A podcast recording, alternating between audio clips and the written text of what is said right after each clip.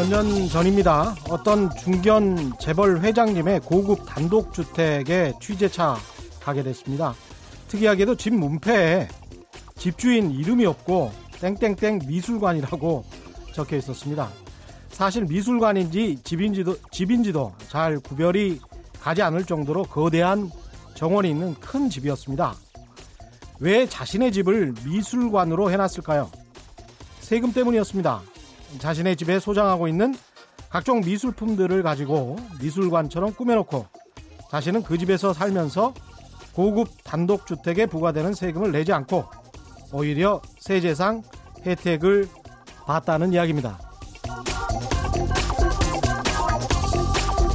기발하죠. 요즘엔 국내 금 판매량이 급증하고 미국 달러화에도 자금이 몰리고 있다고 언론이 보도하고 있습니다. 금 판매량이 늘었다고 해서 좀 봐보니까 주요 은행에서 이번 5월 한 달 동안 판 게 100억 원 조금 넘게 팔았나 봅니다. 국내 부동자금이 천조 원에 육박하고 있는 상황인데요. 한 달 100억, 또 많이 잡아줘서 뭐 200억, 300억. 이게 그렇게 많은 액수입니까? 전혀 그렇게 보이지 않는데요. 그러나 경제 불안감, 공포를 조장하고 싶은 몇몇 언론들에게는 이것도 좋은 기사감이 되겠습니다. 법망의 허점을 이용해서 교묘히 탈세하고 어디 좀 이상하다고 하면 금 사고 달러 사고 미술품, 미술품 사서 쟁여놓고 그걸로 부증식하거나 여의치 않으면 자식들에게 탈법 증여하겠다. 그런 극소수 부자들의 행태를 감시하고 비판해야 하는 게 언론 아닙니까? 그런데 언론이 경제가 불안하니까 그러는 것 아니냐고 되레 아주 일부에서 벌어지고 있는 일을 마치 일반적으로 모든 부자들이 그러는 것처럼 확대 재생산하면서 그 불안감을 일반인들에게까지 확산시키려고 장난치는 거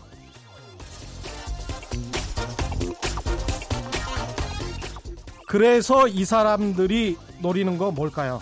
건전한 자본주의입니까? 공정한 시장 경제입니까? 국민 모두가 잘 사는 나라입니까? 그런 거 아닙니다. 나만 빠져나가고 나만 잘 살고 나만 손해 안 보는 그런 분위기를 또 사회적 공기라는 언론이 부채질하고 있다는 점 안타깝습니다. 이 사람들이 왜 이러는지 대략 짐작은 갑니다만 저는 간절히 기원합니다. 그저 그 투자, 금 투자, 달러 투자 제발 모두 꽉 나기를 간절히 기원합니다. 안녕하십니까. 세상에 이익이 되는 방송 최경령의 경제쇼 출발합니다. 오늘의 돌발 경제 퀴즈인데요.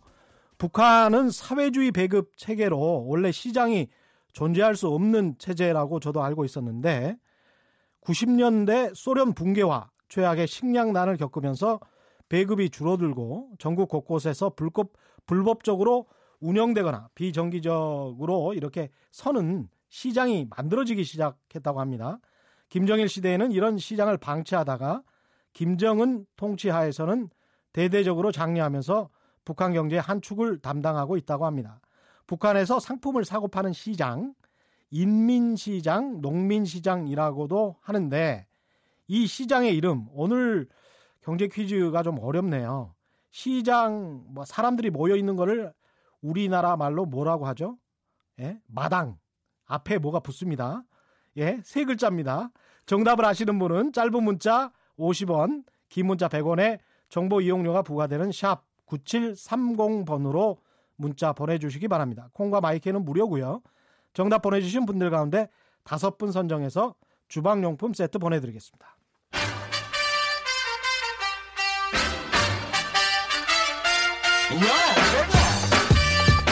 최경령이 원하는 건 오직 정의. 경제 정의를 향해 여러 걸음 깊이 들어갑니다.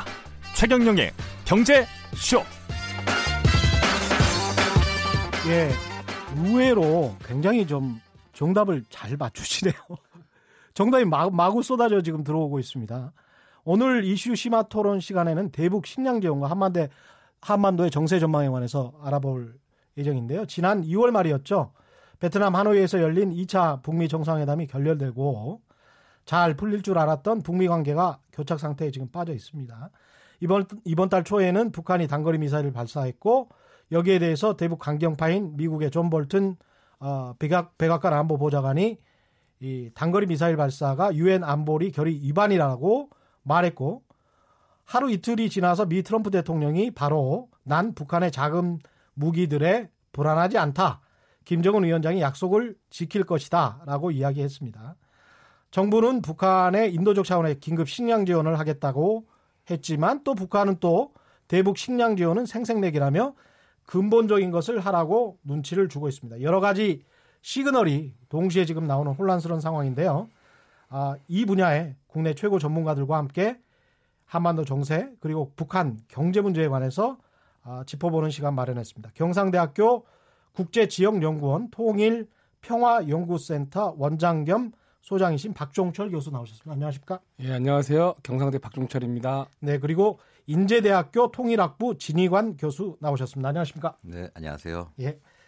지금 뭐 이 상황 자체가 어떻습니까? 북한 경제가 우리가 식량 지원을 도와줘야 되는 그런 상황입니까? 식량 지원을 해줘야 되는? 그 굉장히 절박한 것 같아요. 아 그래요? 예, 음. 북한이 지난 한 10여 년간 특히 김정은 정권 들어서 식량난이 많이 해결됐었거든요. 예. 어, 근데 그것은 또 운도 좋았습니다. 여러 가지 음. 변화도 있었지만 자연재해가 적었는데 에, 지금 북한의 식량난은 10여 년 만에 최악의 상황을 음. 맞이하고 있는데 에, 아시다시피 작년에 이 폭염이라든가 가뭄 때문에요. 예. 어, 우리도 힘들었지만 북한의 농업에 상당한 타격이 있었거든요. 음. 옥수수 같은 경우는 수정이 안 될 정도로 그 폭염이 문제가 있었고 음. 또 가뭄 피해도 대단히 커서 음. 지금 수확량이 예년에 비해서 필요량이 한 160만 톤이 부족하거든요. 아. 예, 근데 문제는 160만 톤이라는 게 어느 정도 양인가요? 그 160만 톤, 총 필요량이 약 600, 650만 톤이라고 북한은 주장하고 있는데 예. 그 정도 필요할 겁니다. 예. 650만 톤에서 160만 톤이 부족하다는 것은 과거 20년 전 많은 굶어 죽는 아사자가 발생했을 때하고 비슷한 양의 어. 부족분이거든요. 다만 이제 시스템의 차이는 분명히 있습니다. 그때는 예. 배급이 없으면 죽어야 되는 상황이었다면 음, 음. 지금은 아까 퀴즈도 나왔지만 예. 장마당에서 사 먹는 시스템이기 때문에 예. 매우 다른데 문제는 사 먹을 수 없는 취약계층들의 문제가 심각하다는 얘기입니다. 음. 그러니까 노인이라든가 어린이, 임산부 음. 이 취약계층들이 문제가 심각해질 수 있어서 예. 특히 지금 5월과 6월이 심각한 춘근기 아니겠습니까? 예. 지금 매우 긴급한 식량 지원이 지금 필요하다 그렇게 볼 수 있을 것 같습니다. 예. 진희광 고- 교수님 말씀해 주셨는데 어떻게 생각하십니까? 박종철 교수님은? 예, 저는 조금 다른 견해를 가지고 있습니다. 이게 북한의 식량 상황이 현재 조금씩은 나아지는 것은 사실인데요. 음. 이제 구조적으로 상당히 부족한 것도 사실입니다. 음. 그래서 이제 북한이 그, 야, 그 정국하기 전에 필요한 양이 한 520만 톤 정도로 북한 측에서 밝히고 있는데요. 음. 북한 측에서 부족하다고 하는 양 한 50만 톤 정도로 지금 나오고 있습니다. 음. 그래서 뭐 150만 톤이기 때문에 심각하고 또 50만 톤이 기 때문에 심각하지 않다 이런 논쟁이 있는데 예. 뭐 실질적으로 식량이 그 한 국가에서 어, 전체 필요한 양에서 10%가 부족한 것은 총량적인 의미로 봤을 때는 상당히 심각한 문제라고 보셔도 됩니다. 그렇죠. 예. 650만 톤에서 50만 톤만 부족하다고 해도 뭐한 10% 가까이 되니까요. 예, 네. 그렇죠. 예, 그렇다 치더라도 이제 문제가 어떤 측면이 있냐면요. 아, 아까 설명하셨던 것처럼 90년대 고난의 행군 이후에 북한 음. 경제가 어, 조금 더 이렇게 파편화가 됩니다. 다시 말씀드리면 어, 이그 그 자본주의 체계로 넘어가면서 이 체제 이행 과정을 겪습니다. 체제 음. 이행 과정에서 상당히 그 파편화 현상이 일어나는데 다시 말씀드리면 부익부, 빈익부 현상이 일어납니다. 평양이라든가 신의주, 나진과 같이 그 부유한 지역이 있고 또 그 현재 지금 북한의 에, 기업 어, 개혁과 또 농업 개혁이 굉장히 빠른 속도로 진행이 되는데 예, 성공한 많은 기업의 사례가 나오는데 또 실패한 많은 기업도 나오고 있습니다. 그래서 특정한 지역, 특정한 어, 계층 또 특정한 어, 농장이라든가 특정한 기업에서 에, 지금 공급이 이루어지지 않고 있는데요. 어, 현재는 국가 배급 체계가 평양을 제외하고 많은 부분에서 훼손이 됐는데 이 배급의 체급을 기업이라든가 농장의 지배인들에게 부과가 되고 있습니다. 그렇기 음. 때문에 실패한 곳에 집중적으로 이 상당히 경제 위기 또 이 식량 위기를 겪고 있는데요. 좀 북한 경제 파편화 이 파편화를 갖다가 어, 이 부추기는 한 요인이 된 게 제재입니다. 예. 예, 제재가 대북 제재. 예, 대북 제재가 되면서요. 어, 이그 부익부 빈익부 현상, 이 경제 재편 현상이 심화가 되면서 어, 오히려 이제 제재 타켓이 되는 핵과 미사일을 개발하는 계층이 타겟을 받는 것보다는요. 어, 진 교수님도 설명하셨듯이 이 취약계층이 고통을 받는 구조가 되고 있습니다. 음, 지금 저 박종철 교수께서는 자본주의 체제로 넘어갔다라고 말씀. 가는 체제 이행기라고 보고 음. 있습니다. 예, 소련이라든가 동유럽도 체제 이행기 이 과정에서 많은 위기를 겪었는데 예. 북한도 상당히 지금 빠른 이 그 개혁이라든가 혁신의 속도에서 성공한 기업과 실패한 기업, 성공한 농장과 실패한 농장이 나오고 있습니다. 그러니까 지금 사회주의 경제라고 보기도 힘든 건가요? 그러면 그 제가 볼땐 자본주의 같아요. 아 네, 그렇습니까? 이게 식량 사 먹어야 되거든요. 아, 그러니까 안 사 먹는 계층은 이제 군대 120만 군대, 음. 그다음에 노인, 그러니까 그다음에 뭐 영예 군인, 그다음 취약계층, 음. 고아 고아들 뭐 음. 이런 계층을 제외하고는 사 먹거든요. 예. 근데 또 신기한 거는 최근에 북한 장마당 소식을 들어보면은 음. 어, 쌀 1kg 가격이 오르지 않는다 그래요. 음. 그러니까 식량이 부족하기 때문에 쌀 가격이 올라야 되잖아요. 예. 못 오르는 이유가 더 심각하다고 지적하시는 분들이 계십니다. 그러니까 달러가 없기 때문에 음. 현금이 없기 때문에 살, 쌀을 살 수 있는 수요가 늘어나지 못하고 있다는 얘기죠. 아. 그러니까 오히려 더 심각한 상황으로 가고 있다. 그러니까 아. 취약계층도 문제고 그다음에 현금도 부족하고 지금 박 교수님 말씀하셨듯이 그 유엔의 제재나 미국의 독자 제재 이런 여러 나라의 제재들이 미치는 영향이 크게 한 두 가지로 나눠서 볼 수 있는데 하나는 그 식량을 증산할 수 있는 비료 생산이라든가 공장 가동 그다음 에 에너지 사용 이런 것들이 안 된다. 음. 이게 이제 식량을 많이 생산하지 못하는 이유 중에 하나고 그다음에 또 한 가지는 제재로 인해서 어, 달러가 안 들어가고 있잖아요 북으로 예. 그 특히 그 외국인 노동자들이 대부분 다 올해 안- 안에는 전부 음. 그 퇴거 퇴거를 해야 되고 이미 계약이 끝난 노동자들은 재계약이 안 되거든요. 그렇군요. 그러니까 외화가 지금 안 들어가고 계속 그 줄어들고 있는 상황이단 말이에요. 음. 그러니까 북한 내부의 가용 자산이 굉장히 지금은 에, 적어져 가고 있는 그러니까 디프레션이 나올 수 있는 가능성이 매우 높은 상황에서 그렇군요. 그러니까 신- 배급도 배급 배급을 받아야 되는 사람들도 심각한 위기지만 음. 사 먹을 수 있는 사람들의 어떤 자본 능력도 상당히 줄어들고 있는. 그러니까 예.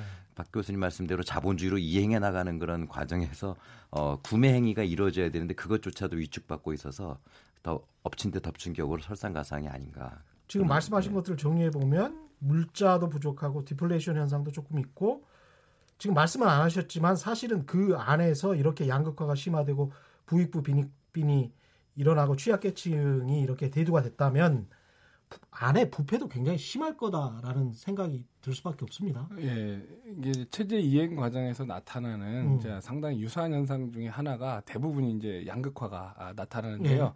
북한도 평양이라든가 뭐 이런 경우는요. 예. 한 구역마다 현재 우리나라의 마트와 같은 이 상당히 좋은 마트와 같은 곳에서는요. 어, 북한의 좋은 물건이나 여러 나라의 좋은 상품들 이- 이 음. 보니까는 어, 세계적인 명품들도 거래가 되고 있습니다. 아, 그래요? 아, 이러한 부유층이 있는 반, 반면에 음. 또그이 농촌 지역이나 산간 지역에서는요 자연재해를 입어가지고 상당히 식량 문제가 어, 위기에 빠진 것도 현재 예. 나타나고 있습니다. 음. 이러한 현상이 동시에 나타나기 때문에 이제 제가 그 이렇게 그 연구자들을 만나 보면은요 평양이나 신우주를 조사하는 연구자들 같은 경우에는 북한 상황을 비교적 나쁘지 않게 보는 경향이 있고 음. 또 반대로 그 어, 이제 일부 언론 매체에서 그 북한의 이제 농촌이나 어촌 또 예. 어, 이제 상간을 조사하는 분들 같은 경우에는 상당히 시- 위기를 갖다가 심각하게 보는 음. 이렇게 서로 그 이 어떤 대상을 에, 면담하느냐에 따라서 상당히 다른 주장을 현재 하고 있는 상황입니다. 그렇군요. 우리랑 그 거의 비슷한 현상이 벌어지고 있, 는거 보니까 자본주의 경제 체제가 맞네요. 아까 부패 말씀하셨는데 예. 뭐 사람 사는 데는 어디나 다 예. 그게 있고요. 어, 북한은 우리보다 이제 규모가 크지 않을 뿐이지 상당히 만연돼 있다 그렇게 볼 수 있겠죠. 음. 그리고 예를 들면은 뭐 지금은 뭐 농번기인데 지금도 사실 지금 북한이 올해도 지금 걱정인 게 예. 에, 올해 지금 봄 가뭄이 심각하거든요 북한 예. 지역이 지금 우리도 지금 가뭄이 많이 이제 심각하다가 오늘 비바람이 좀 쳤습니다만은 어 그래서 지금 스위스에서는 양수기를 지원하는 걸 좀 준비해서 보내는 아. 걸로 지금 그렇게 알고 있는데요. 음. 어, 봄가뭄이 매우 심각한데 지금 모내기가 제대로 안 되고 있는 모양입니다. 음. 그 모내기도 그렇고 밭작물도 상당히 많이 타 들어가는 그런 예. 경우들도 있는 것 같고 어, 그런데 그 와중에도 또 뭐 크든 작든 부정부패들은 일어납니다. 음. 예를 들면은 지금 자본주의화 되고 있으면서 장마당이 매우 활성화되다 보니까 장마당이 뭐 공식적으로는 500개지만 실제로는 몇 천 개가 된다라고 지금 얘기를 하고 있는데 와.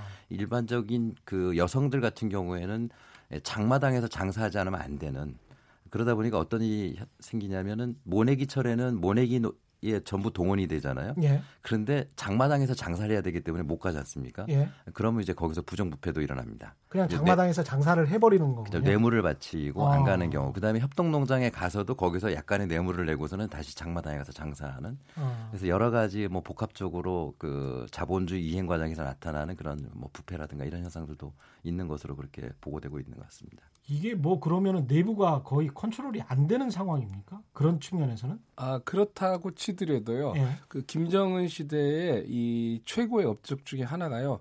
이 그 조직을 갖다가 이 재생해 내는 것입니다. 음. 그러니까는 그 김정일 시대의 특징이라고 하면은 그 김일성 주석이 사망을 하고 나서 어, 북한 경제가 부- 그 붕괴되는 원인 중에 하나가 이 총량적인 의미에서 식량 위기라는 측면도 있겠지만 또 하나는요 이 당시에 굉장히 이제 불안하죠 사회주의 국가들이 많이 붕괴를 했기 때문에 예. 90년대요 그러면서 이 많은 부패들의 이 간부들의 부패가 있었습니다. 음. 그러니까 위기에 처하니까는 자기 집 창고에다가 식량을 이제 쟁여놓는 현상이 아. 일어났습니다. 그래서 이러한 현상들이 위기를 심화시켰는데 음. 그러면서 북한 사회 전체가 붕괴가 되는 현상이 일어났습니다. 예. 그런데 지금 김정은 위원장 시대에는 이 여, 여성 조직이라든가 농민 조직, 이 노동자 조직, 청년 조직들이 모두 조금 재생이 되면서 음. 이 통치 능력이 어느 정도는 나아지고 있습니다. 예. 그런데 이제 전반적으로 사회 통제 능력은 나아졌지만은요 경제 문제에 있어서만은요 굉장히 그 자본주의로 넘어가는 이런 음. 구조를 가지고 있습니다.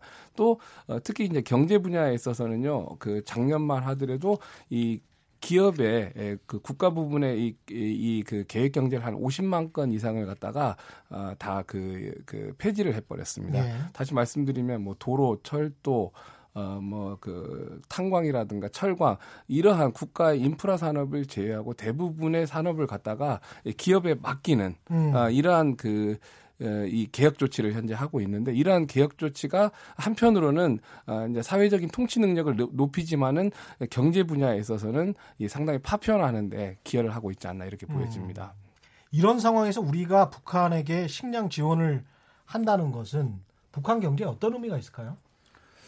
지금 그 일단 북한은 굉장히 지금 위급한 상황이다라고 북한 당국도 판단을 예. 하는 거 아니겠습니까? 예. 그러니까 유엔 주재 그 음. 대표가 103, 148만 톤의 식량이 부족하다라고 음. 이제 유엔에 요청을 했고 그래서 예. 유엔 세계 식량 계획이 조사해 봤더니 그 지원 분량을 제외하면 적어도 138 136만 톤이 부족하다. 예. 이제 이런 결론이 내린 건데 에, 지금 북한 우리 우리가 지금 식량 지원하는 것에 대해서는 뭐 많이 보도가 됐습니다만 북한이 거기에 대해서는 별로 이렇게 바- 반갑게 예. 반응을 보이고 있지는 않죠. 생생내기 우롱말라 뭐 이렇게. 네, 네 그렇게 얘기를 하고 있고 별로 이렇게 뭐, 또 우리 뭐 지금 뭐 큰 금액을 지원하고 있지는 않죠. 지금 800만 불 정도만 지금 800만 불이에요. 네, 800만 어. 불 정도만 지금 승, 그 보내는 것으로 그것도 유엔을 통해서 보내는 거죠. 그렇죠. 러니까 지금 어. 우리가 뭐 생색내면서 보내는 것도 사실 지금 없고요. 음. 근데 이제 북한이 원하는 거는 에, 남한은 그 지난 그 판문점 선언이라든가 음. 그리고 평양 공동 선언에서 약속한 것처럼 예. 여러 가지 그 경제 협력을 어,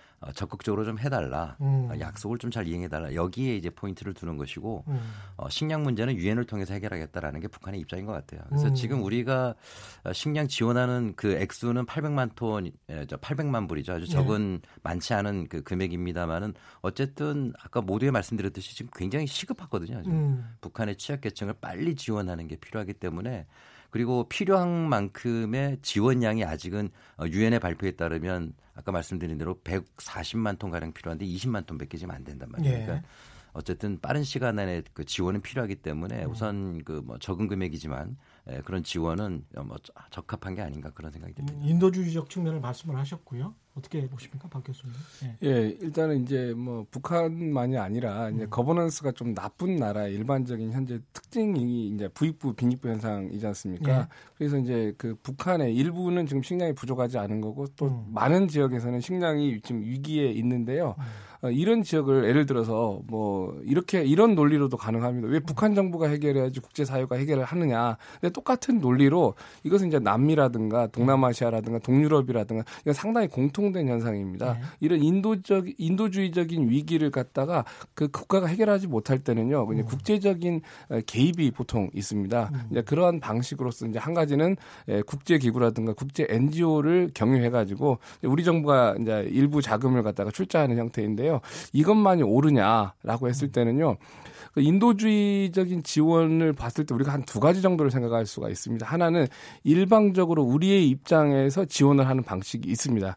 예. 이것을 일명 이제 선교 사용 원조라고 해가지고는 음. 상대편 그러니까 받는 쪽의 입장을 고려하지 않고 우리의 입장에서 지원을 하면서 음. 많은 문제가 있었습니다. 예. 예를 들어서 아프리카에 그 양떼를 갖다가 그 이 방목을 하는 지역에다가 음. 가난하니까 음. 양떼를 갖다 왜 너희는 100마리만 사육을 하느냐 음. 우리가 1000마리 사주 해주겠다. 그리고 나서 예, 이 목초지가 목초지가 파괴가 되는구나. 네, 예, 예. 이러한 선교 사용 원조가 있고 또 하나는요. 네. 북한의 수요하고 우리의 공급을 갖다가 서로 협의하면서 음. 정확하게 예, 이그 거버넌스와 모니터리 능력 능력을 갖다가 높여야 되는 이런 방법이 있는데 음. 현재 우리가 그런 것들을 하지 못하는 것 같습니다. 그렇군요. 또 하나는 어. 예, 국제기구에 위탁하는 것은 상당히 좀 한 한 축으로 보면 편의주의적인 사고입니다. 음. 예, 근데 우리도 상당히 인도주의적인 NGO라든가 또는 기업이라든가 언론이라든가 학계라든가 다양한 그 이렇게 지원을 할 수 있는 네트워크가 있는데도 불구하고 현 정부가 평화로운 그 한반도 구상을 하면서 함에도 불구하고 이러한 조직들 사이에 협력이 부족했기 때문에 어떤 지역에서 어떠한 식량이 부족한지 우리가 구체적인 데이터를 가지고 있지 못합니다. 음. 그래서 긴급한 상황이기 때문에 국제기구를 통해서 일부는 원조하더라도 일부는 우리 정부라든가 우리의 뭐 NGO 또 시민단체가 직접 북한과 협상을 할 수 있는 방법도 같이 고려해야 되지 않을까라고 생각이 됩니다. 음. 네, 거기에 좀 덧붙이면 네. 저도 이제 동의하면서 그 유엔에 우리가 그 유엔을 통해서 지원하는 것도 상당히 긍정적이라고도 볼 수 있는 것이요. 그 네. 세계 식량 계획을 통해서 지금 지원하지 않습니까? 네. 그 WFP 세계 식량 계획은 평양에 사무국이 있습니다. 네. 그리고 이번에 북한의 식량 부족분에 대해서 이 세계 식량 계획에서 전부 조사를 해서 내린 결론이 136만 톤이거든요. 음. 그러니까 전 지역에 대한 일종의 조사 모니터링이 다 된 상태거든요. 그렇기 음. 때문에 이 기구를 통해서 지원했을 경우에는 취약 계층과 취약 지역을 제대로 타겟팅해서 지원할 수 있다는 그런 장점이 있기 때문에 그 음. 유엔을 통한 지원도 상당히 긍정성은 있다 그렇게 볼 수 있을 것 같습니다. 그 여기에서 돌발 경제 퀴즈 한 번만 더 내드리고 가겠습니다. 오늘의 돌발 경제 퀴즈는 아까 사실은 진희관 교수님이 슬쩍 말씀을 하셨어요 모두에. 그래서 많은 분들이 지금 계속 같은 정답을 보내주고 계신데 그거 맞습니다. 네. 북한은 사회주의 배급 체제로 원래 시장이 존재할 수 없는 체제인데 90년대 소련 붕괴와 최악의 식량난을 겪으면서 배급이 줄어들자 전국 곳곳에 불법적으로 운영되거나 비정기적인 이런 시장이 만들어지고 있는데요. 북한에서 상품을 사고 파는 시장, 인민시장, 농민시장이라고 하는 이 시장의 이름은 무엇인지 정답을 아시는 분은 짧은 문자 50원, 긴 문자 100원에 정보 이용료가 부과되는 샵 9730번으로 문자 보내주시면 됩니다. 콩과 마이크는 무료고요. 정답 보내주신 분들 가운데 다섯 분 선정해서 주방용품 세트 보내드리겠습니다. 북한이 원하는 거는 이 식량 지원보다 특히 남측에 원하는 거는 우리 정부에 원하는 거는 식량 지원이 아니고 경제 협력 아닌가 이런 네. 말씀하셨습니다. 근데 그 경제 협력이라는 게 구체적으로 이제 판문점과 평양 공동 선언에 나온 그 경제 협력이라는 게 구체적으로 뭘까요? 뭐 여러 가지가 있죠. 예. 뭐 철도도로 연결과 뭐 현대화도 있고 예. 그다음에 기존에 중단된 사업을 이어나가는 것도 있는데 예. 지금 북한이 무엇보다도 강조하는 것 그리고 음. 지난 시, 신년사죠 1월 1일 김정은 국무위원장 신년사에서 얘기했던 에, 대가 없이 조건 없이 하자는 개성공단과 금강산 관광 사업. 음. 어, 이거는 이제 김정은 위원장이 특별히 강조한 사업이기 때문에 예. 북한은 여기에 대해서 상당히 중요하게 생각할 거라고 보여집니다. 음. 그런 측면에서 그동안 우리가 개성공단을 지금 유엔 제재 상황에서 음. 금강산도 그렇습니다만 하질 못하잖아요. 그렇죠. 하질 못하는데 할 수 있는 게 있거든요. 있습니까? 할 수 있는 게 뭐냐면 예. 어, 예를 들면은 개성공단의 입주기업 협의 입주기업이 124개였잖아요. 예. 이 사장단들이 개성을 방문하겠다고 했는데 그동안 8차례나 우리 정부가 승인을 못 해줬어요. 아, 이번에 아홉 번째 드디어 승인을 했거든요. 예. 그런데 놀라운 것은 사람이 북을 가는 거는 제재 대상이 아닙니다. 아 그래요? 예, 그렇죠. 사인, 사회 문화적 교류, 사람의 아. 왕래는 제재 대상이 아닌데 오히려 이제 그것을 교 아, 오히려 협력을 하라고 아. 어, 결의안에 나와 있는 거죠. 아 예. 그래요? 그런데도 불구하고 미국이 그동안 강력하게 요청 요구를 해왔죠. 어, 북한에 사람 보내지 말아라. 개성공단에 그 가지 못하도록 요청을 아. 해왔던 겁니다. 그렇기 때문에 우리 정부가 부득불 승인을 못 해줬던 것인데 음. 아, 이번에 그 얼마 전 승인이 되었죠. 승인이 음. 됐는데 몇 주 전에 스티븐 비건 대북정책 특별대표가 서울 방문하여서 예. 어, 협의 끝에 결국은 승인이 된 거거든요. 음. 그래서 굉장히 이게 중요한 의미를 띠고 있는데 하- 남 예, 한미 간에 음. 제재 내용 제재 내용이 아닌 것들은 이제 앞으로는 할 수 있다라는 하나의 신호로 볼수 아. 있을 것 같습니다. 예. 그렇게 본다면 금강산 관광이나 다른 부분들도 여러 가지 방법들이 있는데요. 예를 음. 들면 금강산이 안 되는 가장 중요한 이유는 합작 사업에 대해서는 유엔 제재에서 유엔 결의에서 못 하도록 제재하고 있거든요. 예. 그렇기 때문에 금강산이 가장 어려운 것이고 그다음에 대량 현금이 가는 거. 그렇죠. 이게 문제가 있는데 예. 북 북한 관광만 하는 거는 그건 제재 대상이 아닙니다. 아 그래요? 그 지금 그 북한의 중국인 관광객들이 엄청 늘어나고 있어가지고 지금 음. 북한이 지금 호텔 손질하고 그 확장하느라고 굉장히 지금 바쁘다고 하- 하거든요. 그러네요. 그러니까 우- 우리가 음. 북한을 관광하는 건 할 수가 있어요. 예. 그 예를 들면은 개성 관광 같은 경우에는 음. 그것도 같이 금강산이랑 같이 중단됐습니다만 예. 그건 합작 사업이 아닐 수도 있거든요. 예. 그런 또 다른 그 루트를 통해 가지고 음. 어 기존의 남북이 그 중단됐던 사업들을 하나씩 불씨를 살려나가는 음. 아, 그런 의지를 좀 관철시켜 나갈 필요가 있지 않겠는가. 이제 북한이 요구하는 건 바로 아, 그런 데 있는 것 같고요. 음. 아, 우리 정부도 미국과 그 부분에 대해서 적극적으로 지금 협의를 해 나가고 있는 게 아니냐. 음. 그 중에 하나의 성과가 바로 아, 개성 입주기업 그 사장님들의 에, 개성공단 방문이 실현된 게 바로 그게 에, 그런 그 의- 의미가 있는 게 아니냐 보여집니다. 예. 근데 국내 그 비판 세력도 굉장히 많을 것 같고요. 북한의 뭐 사업을 다시 재개하겠다라고 하면 북한의 퍼주기 아니냐. 당장 뭐 야당에서도 또 보수 언론에서 그렇게 나올 가능성이 굉장히 높은데 국내의 반대 세력과 그다음에 미국의 승인을 얻는다는 게 그렇게 만만치는 않을 것 같습니다. 이게 이제 정치적이고 예. 또 이게 이제 그 프레임 싸움인 거지. 제가 음. 보기에는 경제적인 문제는 아닌 것 같습니다. 아 그래요? 예, 예를 들어서 어. 저기 이제 우리나라에 예, 이제 많은 그 비싼 토지값이라든가 음. 인건비 때문에 한계 기업이 돼가지고 해외로 나가는 기업들이 많이 있습니다. 그렇죠. 예, 북한은 반대로 자본이라든가 아, 좋은 기술이 없습니다. 음. 이거 단순하게 어. 아, 멀리 남미로 간다거나 동남아로 가기 전에. 예, 북한과 우리가 협력을 하면요 어, 외국으로 나가는 시간을 갖다 가 굉장히 늦출 수가 있습니다. 우리 사실상은요. 경제도 상당히 좋다. 사실은 그뭐그그 민주정부 그, 그 노무현 정부 시대에 이제 북한의 뭐 내륙에도 많이 우리가 투자를 했습니다. 평양이라든가 예. 남포라든가 음. 개성 지역 개성공단 이외에도 많은 투자를 했는데 그 기업들이 예, 굉장히 큰 이익을 받습니다. 그리고 개성공단 협의회도 사실은 개성공단 기업들도 많은 이익을 받기 때문에 음. 이제 그분들의 논리를 들어보면은 우리가 과연 퍼주기였는가라고 했을 음. 때 굉장히 포기가 많았다라는 논리도 있거든요.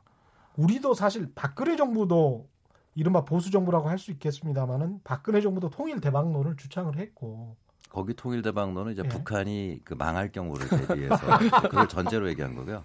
아까 예. 그박 교수님 얘기 조금 덧붙이면 이번에 개성공단 입주기업 그 기업인들 그 설문조사를 내부적으로 했을 때 음. 개성이 열리면 다시 재개하겠는가라고 했을 때 거의 100%가 재개한다라는 응답을 보였거든요. 그래요? 그러니까 설문이 어. 안 돌아온 걸 제외하고는 음. 다 재개하겠다라고 그렇게 높이 얘기를 했고요. 음.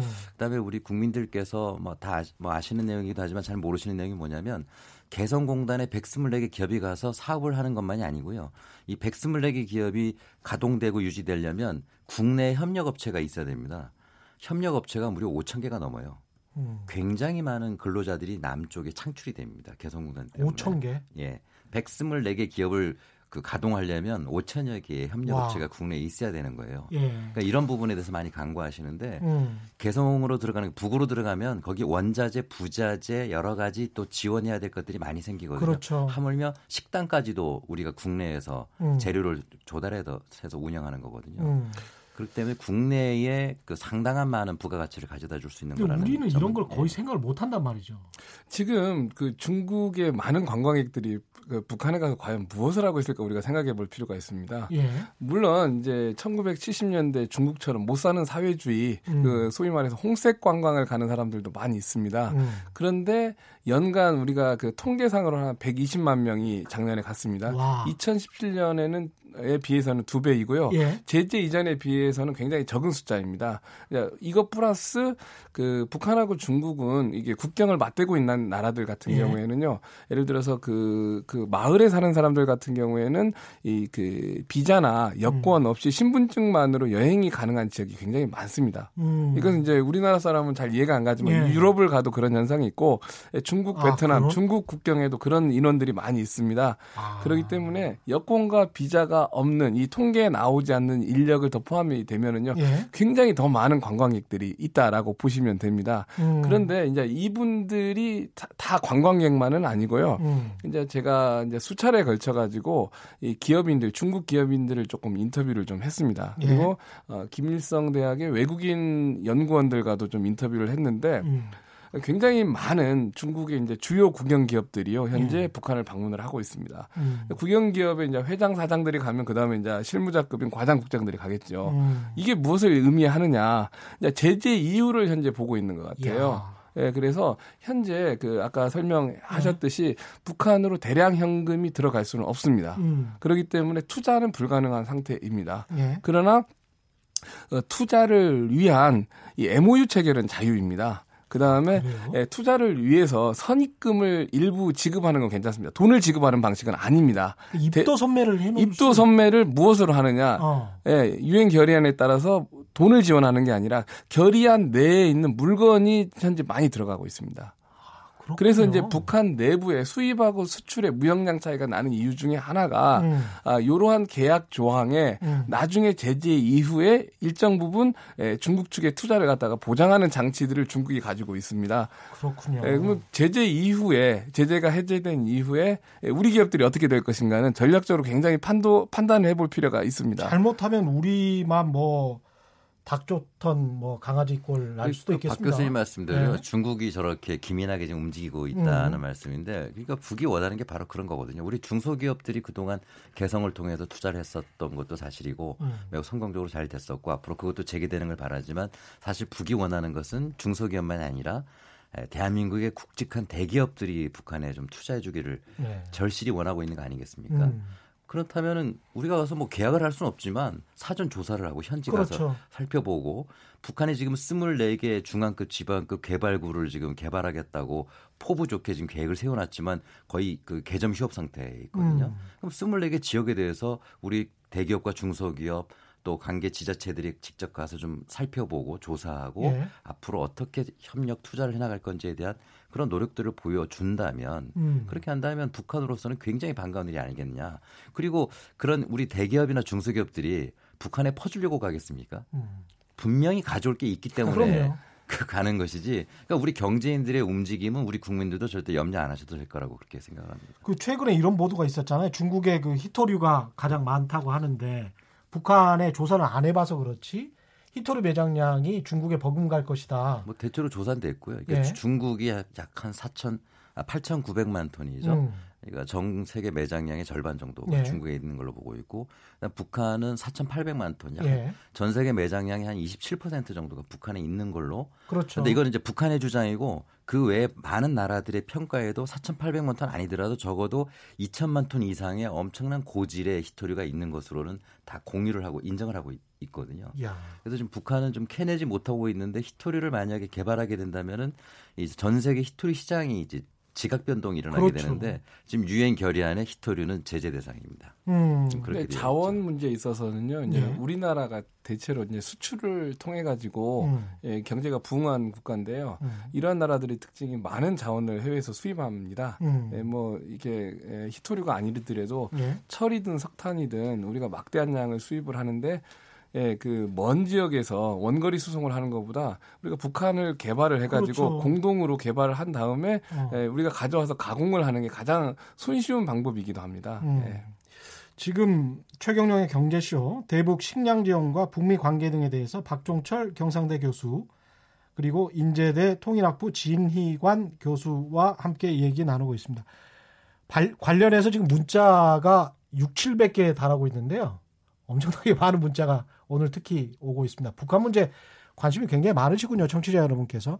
식량 지원 등에 관해서 청취자 여러분들의 의견이 정반대로 지금 나뉘고 있습니다. 국군님이라고 닉네임을 정해주신 분은 식량 지원해주다 보면 결국엔 우리 의견 따르게 되어 있습니다. 서둘러 지원해야 합니다. 이렇게 말씀하셨고요.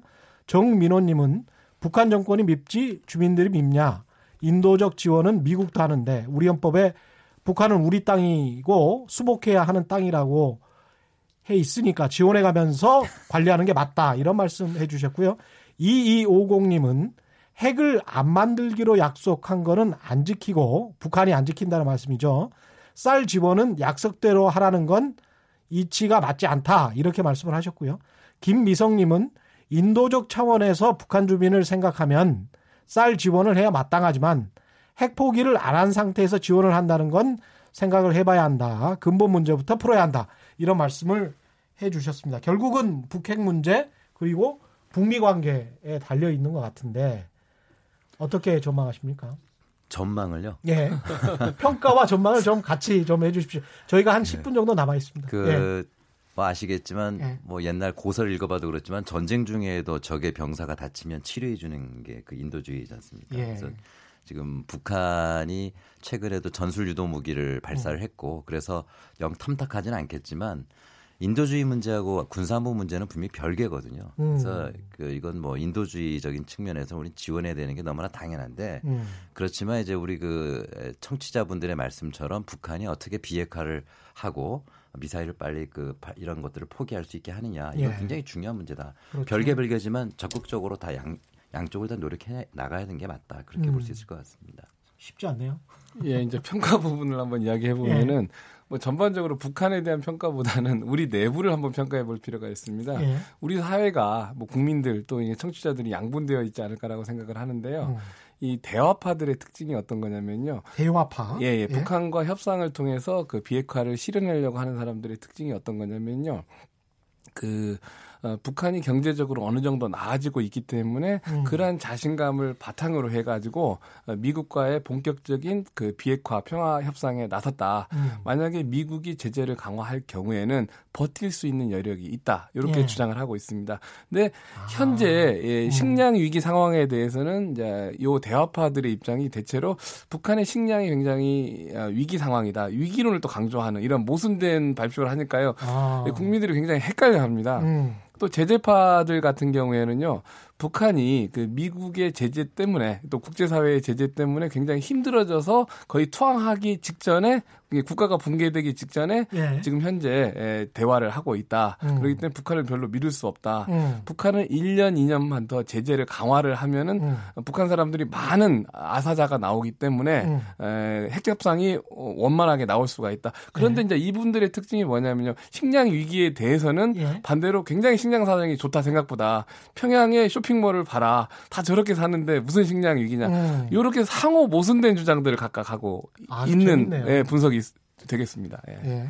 그러니까 버틸 수 있다와 버틸 수 없다가 있는데 식량 위기 상황에서는 반대로 또 이야기를 하는 겁니다. 아니, 그렇죠. 그때 뭐 버틸 수는 있죠. 그럼 뭐 근데 버- 방금 뭐 아까 말씀하셨지만 뭐 중국 같은 경우에 120만 명이 그렇게 한해 관광을 오고 그러면 충분히 버틸 수 있을 것도 같습니다. 예, 이게 그 문제가 아까 모두에도 말씀드렸듯이 네. 상당수의 북한의 인민 대중들은 버텨나갈 겁니다. 음. 근데 그 취약계층이 가장 심각한 문제라는 음. 얘기죠. 그 결국은 가장 피해를 보는 거는 가장 취약한 계층들인데 음. 그 사람들을 지원하기 위해서는 결국은 국제사회가 나서는 게 바람직하다 이런 점이고요. 음. 북한의 지금 경제 시스템은 어 20년 전에 제2의 고난 행군 시기 100만 명 이상이 굶어 죽었던 그때하고는 굉장히 다릅니다. 음. 1인당 GDP도 벌, 그때랑 벌써 한 3배 차이가 나거든요. 아 그렇게 많이 지금 뭐? 최근에 그 그런 재미있는 공법으로 그 야간에 불빛이 얼마나 있는가 가지고 1인당 GDP를 계산하는 아, 맞다, 방법으로 계산했더니 약. 예. 1인당 GDP가 1,400불 정도라고 그렇게 나왔다고. 아. 그래서 1,400불 밖에 안 나왔다라고 얘기하는데 음. 과거에 비하면 굉장히 높은 거거든요. 1,400불이면은 캄보디아, 미얀마 이런 정도 수준이고 음. 중앙아시아로 치면 우즈베키스탄 수준이거든요. 아, 그렇군요. 실제로 지금 북한의 그 경제 소득은 그 정도로 되는 걸로 보여지고 있고 그래서 매우 힘든 건 사실이지만 대한민국 전자제품 1년에 하나 두 개 정도는 구입할 수 있는 구매력을 갖춘 나라로 바뀌는 건 틀림이 없어요. 음. 그렇기 때문에 지금의 북한을 20년 전 그 고난행군 시기의 북한하고 일치해서 그때랑 똑같다 이렇게 얘기하는 건 분명히 아닙니다. 이 경제에 있어서 위기는 하나의 기회이기도 합니다. 예, 고난의 행군이라는 위기 시기에 상당히 북한에 음. 많은 돈주들이 출연을 했습니다. 예. 이게 어려운 시기에도 어 그 이 재벌들 돈주들이 출연했듯이 지금 북한 경제가 성장을 하는 과정이지만은요 거꾸로 경제가 재편하는 과정에서 취약계층이 굉장히 많이 나오고 있습니다. 음. 진영 교수님 말씀하신 대로 2018년 작년 한 10월쯤에 그 일본의 교도통신하고요, 그 일본 어, 그 평양에서 어, 조선사회과학원 경제연구소 리기성 그 교수가 대담을 한 내용을 보면은 어, 북측이 주장하는 게 지금 한 GNP가 1,400불 정도로 주장을 하고 있습니다. 예. 2010년 김정은 체제가 출발을 할 때는 한 1,000불 정도로 어, 이렇게 자기들이 설명을 하면서 약 연 5% 정도 경제 성장을 하고 있다. 음. 근데 청량 성장이 5%면 굉장히 이제 어, 중등 정도의 상당히 빠른 속도의 성장을 함에도 불구하고 이 과정에서 우리도 잘 한번 생각해 볼 필요가 있습니다. 우리가 그 강남에 아파트를 짓고 산업화가 굉장히 빠른 시기에 똑같이 뭐 광주 대단지 사건과 같은 음. 이 빈익부 부익부 현상이 굉장히 심화가 됐는데 예. 현재 이제 북한도 그 그러한 현상의 초기 국면이 되, 는 것으로 이렇게 분석이 됩니다. 이러한 음. 길은 어, 중국과 베트남의 개혁 개방에서도 상당한 유사한 현상이 있었고 우리도 그러한 경로를 어, 겪었다고 보시면 되지 않을까라고 생각이 듭니다.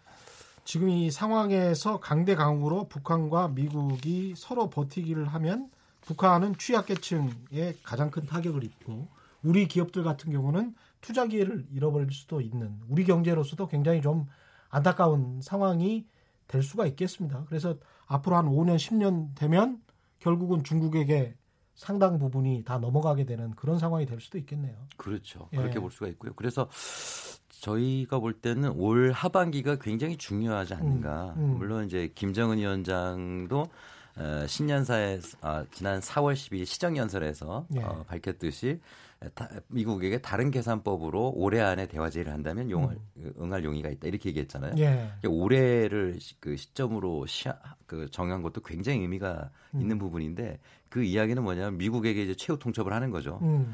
그 다음에 그 5월 4일과 5월 9일 날그 전술 유도목이 발사한 거는 예. 그것도 최후 통첩 안에 그 행동으로 나타나는 형태라고 그렇게 보여집니다. 예. 올 하반기에 뭔가 액션을 지금 요구하고 있는데 음. 그, 그 이런 과정들을 보면은 지난 그 하노이 2월달 하노이에서의 불발 이후에 미국이 적극적인 액션을 보이지 않은 것으로 보여져요. 예. 거기에 대한 불만을 지금 북한이 음. 얘기한 것이고 그렇다고 한다면은 올 하반기 이제 올 여름이 아마 그 분기점이 되지 않겠나 싶은데 미국의 어떠한 액션이 나오지 않는다면 에, 올해 올해가 지나버릴 경우에는 내년에는 북한이 도발로 나올 가능성이 분명히 높다 그럴 가능성이 아, 그렇다고. 본다면은 예. 미국이 가장 싫어하는 ICBM하고 SLBM 그 잠수함에서 음, 발사하는 예. 뭐 이런 걸 실험할 가능성이 높아지겠죠. 근데 이런 걸 그 누구나 원하지 않지 않습니까? 그렇죠. 그렇다고 한다면 에, 올 여름부터 올 하반기에 훈풍이 부느냐 아니냐 이게 굉장히 중요하다. 굉장히 중요하군요. 한반도 우리에게도 굉장한 예. 어, 중요한 그 시점이 아닌가. 미국은 당장 내년이 뭐 대선이니까 대통령 선거니까 그렇게 뭐 SLBM이나 ICBM 뭐 발사해버리면 트럼프 대통령은 뭐 외교적인 업적은 거의 없게 되는 그런 상황이라서 또 반대로 해석할 수도 있는 거죠. 아? 그럴 경우에 예. 이제 그 미국의 이제 보수층의 표결집이 있기 때문에 음, 꼭그 보수에게 나쁘다고 볼 수는 없는 거죠. 보수, 보수의 결집을 통해서 재선이 될 수 있기 때문에요. 최대한 그 음. 평화 세력들을 미국 내에서도 결집을 시키는 방식을 써야 되는 거죠. 그다음에 그렇군요. 북한 입장에서도 현재 군부에 어느 정도 불만은 있을 거라고 보여집니다. 음, 그렇기 때문에 이제 말씀하신 대로 이제 북한에서 단거리 미사일 실험을 한 것 같은데요. 음, 아, 요것은 어, 이제 겨- 유엔 결의안 위반을 하지 않은 겁니다. 예. 그러니까는 미국과 한국의 신경은 거슬리지 않으면서 이제 시- 이제 너- 어, 미국과 어떻게든. 한국이 대화를 하지 않을 음. 경우에는 우리도 요런 노선으로 가는 거에 대한 경고는 준것 같아요. 메시지를 주고 예, 그리고 트럼프 대통령하고 문재인 대통령이 이거에 대해서 부정적인 반응이 아니라 음. 대화의 메시지로 받아들이는 예, 신호는 제대로 포착을 한 것 같습니다. 그렇군요. 앞으로 북미 관계 전망이나 이런 거를 짧게 한 10초 정도씩만 요약해서 좀 말씀해 주실 수 있을까요? 네. 그 늦어도 아마 6월달 G20 회의가 열리게 되면은 음. 그 한미 정상회담이 열릴 것으로 그렇게 지금 예. 측들 하고 있지 않습니까? 예. 그러니까 한미 정상회담이 앞으로 한반도 문제를 풀어나가는 데 있어서는 굉장히 중요한 분수령이 될 것 같습니다. 예, 거기에서 성과가 생긴다면 올 가을에는 훈풍이 불 수도 있다. 그런 전망을 해볼 수 있을 것 예. 같습니다. 네, 우리 문제이기 때문에 음. 우리 정부, 기업, NGO, 지자체, 학계 모두가 예, 북한 문제에 좀 집중을 할 필요가 있는데요. 음. 예, 그래야만이 좋은 결과가 나온다. 예, 간단하게 이렇게 생각을 합니다. 네, 지금까지 박종철 경상대 교수와 인제대 통일학부 진희관 교수와 함께했습니다. 두 분 오늘 감사합니다. 지금까지 세상에 이익이 되는 방송 최경영의 경제쇼였습니다.